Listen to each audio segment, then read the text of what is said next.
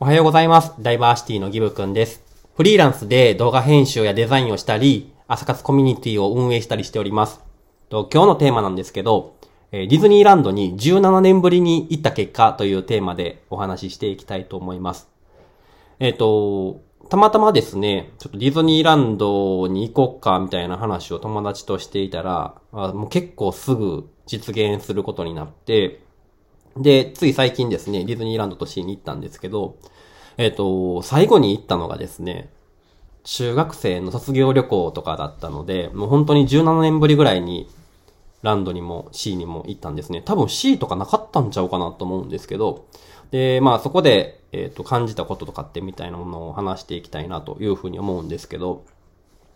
で、もうそもそもディズニーランドとかディズニーシーって今予約をしないと入れないような感じになっていて、で予約自体もかなり、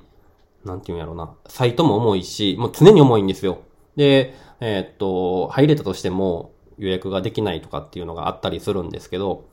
ディズニーランドホテルとか、何やったっけな、アンバサダーホテルとか、ミラコスタとか、結構認定のホテルがあるんですけど、そこに泊まるっていう風に予約をすれば、チェックアウトの日が確実に、こう、ランドとかシーに入れるみたいな、どっちでもいいんですけど、望んだ方に入れるみたいな方になっとって、で、それで、まあ、行くことができたんですけど、まず、ちょっとむっちゃ感動したのは、むっちゃ古いアトラクションももちろんあって、それもすごい楽しいし、僕絶叫系の乗り物とかにそもそも乗りたいなとかって思ってて、行ってたんですけど、意外とこうパレードとかショーとかっていうのも面白かったし、何よりも、美女と野獣とか、そういう最近できたアトラクションがめちゃくちゃ良くて、なんか、2020年のアトラクションってこうなるんやなっていうふうに思いました。なんか CG とかだけじゃなくて、なんやろな、立体なんですよ。で、美女と野獣って、野獣ビーストがおるんですよ。なんかけだものみたいなやつが、最終的に、ベルっていう女の子に愛してるっていう風に言われて、で、魔法が解けて、普通の男の人に戻るんですけど、まあ、それをアニメじゃなくて、なんか、実際の実物で、全くそれをやってて、なんて言ったらいいかな。なんか、言葉ではなかなか表現できないんですけど、目の前で、本当に変身するみたいな。何か、獣の皮が取れてとかじゃなくて、もう本当に、シュンってキラリンってなって、もうすぐに人間の形に戻るみたいな風なアトラクションになってて、すげえなっていう風に思いました。めちゃくちゃ幼稚な表現なんですけど。で、その他にもですね、結構五感を刺激するようなアトラクションっていうのもあったりして、世界中を飛び回るみたいな、なんか世界旅行ができるアトラクションみたいなのあったんですよ。ソラリスやったっけなっていうアトラクションがあったんですけど、なんか、空を飛びながら、なんか自分で空を飛びながら、世界中を回れるみたいなものがあったんですけど、まあ、風を感じることで自分が空を飛んでる感覚ももちろんありつつ、その場所が切り替わるっていうたびに、その場所の匂いだったりとか、音だったりとか、本当に五感で、あとなんか水しぶきが飛んできたりとかもそうなんですけど、で、もう実際に本当にそこにいてるような感覚っていうのが、本当にリアルに感じられて、なんか、すごいいいなというふうに思いました。で、もともと、例えば、タワーオブテラーとか、あとはスプラッシュマウンテンとか、そういうジェットコースター系というか、その絶叫系のアトラクションももちろん楽しかったんですけど、なんか、それって本当にその時だけ楽しいで終わってて、感動とか、その後に余韻が残るようなものではないんですね。あ、怖かったとか、あ、楽しかったとか、あ、真っ暗やったとか、だけなんですけど、なんていうのかな。それ以外の、例えば、スティッチのアトラクションとかあるんですけど、行った人はわかると思うんですけど、なんか、その、見てる人に直接話しかけて、その人の名前とかを聞いて、その人を、まあ、言ったら、ネタにして、まあ、ストーリーが進んでいくというか、会話が進んでいくみたいなものっていうのは、すごいその世界観の中に自分が入ることができたりとかして、すごく余韻が残るんですよね。パレードとかもそうなんですよね。パレードとかも、その時だけ楽しいんじゃなくて、もうすごく感動が残るというか、そういう部分のなんか新しい、その、遊園地の楽しみ方って言ったらいいのかな。遊園地、ディズニーの遊園地って言ったらめっちゃ怒る人いっぱいおると思うんですけど、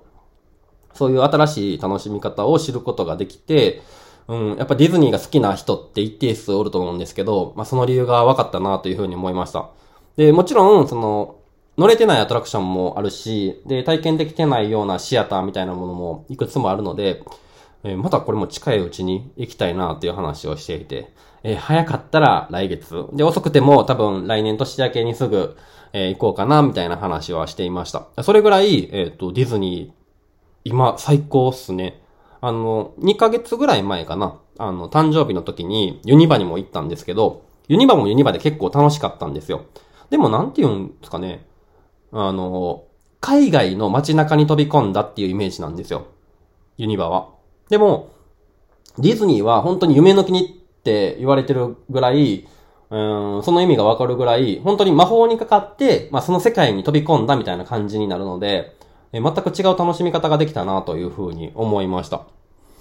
これは、行けば行くほどディズニーの映画見たくなるし、で、そのディズニーの映画見れば見るほどまたディズニーに行きたくなるっていう連鎖に、ハマっていくなというふうに思いました。昨日も実はピーターパンを、途中ぐらいまで見たんですけど、ピーターパンって1952年とかそれぐらいむっちゃ昔の映画なんですよ。でも、そこの、ネタというか、そこでのお馴染みっていうのは、もうディズニーに行く人みんなの、常識になっていて、で、その常識をみんなで楽しむことができるんですよ。例えば、入場するときに、ティンカーベルの粉が降りかかる音が鳴るんですよ。で、実際にピーターパンでも、空を飛ぶためには、楽しいことを考えたらいいよみたいなことを言ってたんですけど、楽しいこと考えるだけじゃ空は飛べなくて、ティンカーベルの粉が、頭に降りかかることで、まあ、空に飛べるようになるみたいなところがあるんですけど、それを、まあ、入場の時に演出してたりだとか、そういうのがすごくいいなというふうに思いました。もうめちゃめちゃディズニー好きになりましたね。で、めっ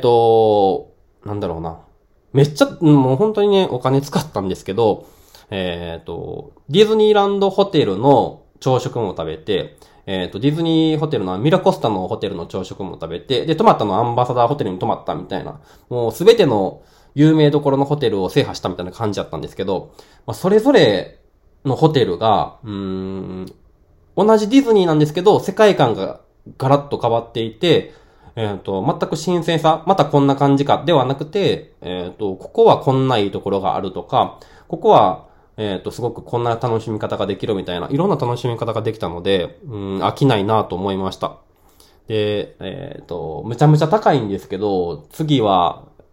スイートとかに泊まれたらいいなと思って、頑張って稼ぎたいなというふうに思いました。ちなみに、ディズニーのスイートって、いくらで泊まれるんやろみたいなことを調べたときに、むっちゃ高いところだったら、ミラコスターっていう、そのディズニーシーの、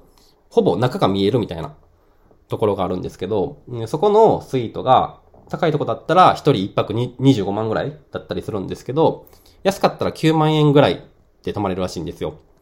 意外といけそうな感じするじゃないですか。会社員してても普通にボーナスでいけるなみたいな感じがするので、ちょっと頑張って稼いでそこを泊まりたいなというふうに思いました。ということで、まあ、感動で、もう感動ばかり喋っていたこの、まあ、9分ぐらいなんですけども、まあ、ディズニーランド17年ぶりに行った結果、めちゃめちゃ楽しかったよという、その感動だけ伝えたくて今回お話しさせていただきました。ということで、今回の話以上なんですけど、僕はこのラジオの他に動画編集とかデザインのお仕事をしております。興味のある方は Twitter の DM から相談してください。では今日も素敵な一日を過ごしてください。ダイバーシティのギブくんでした。じゃあまた。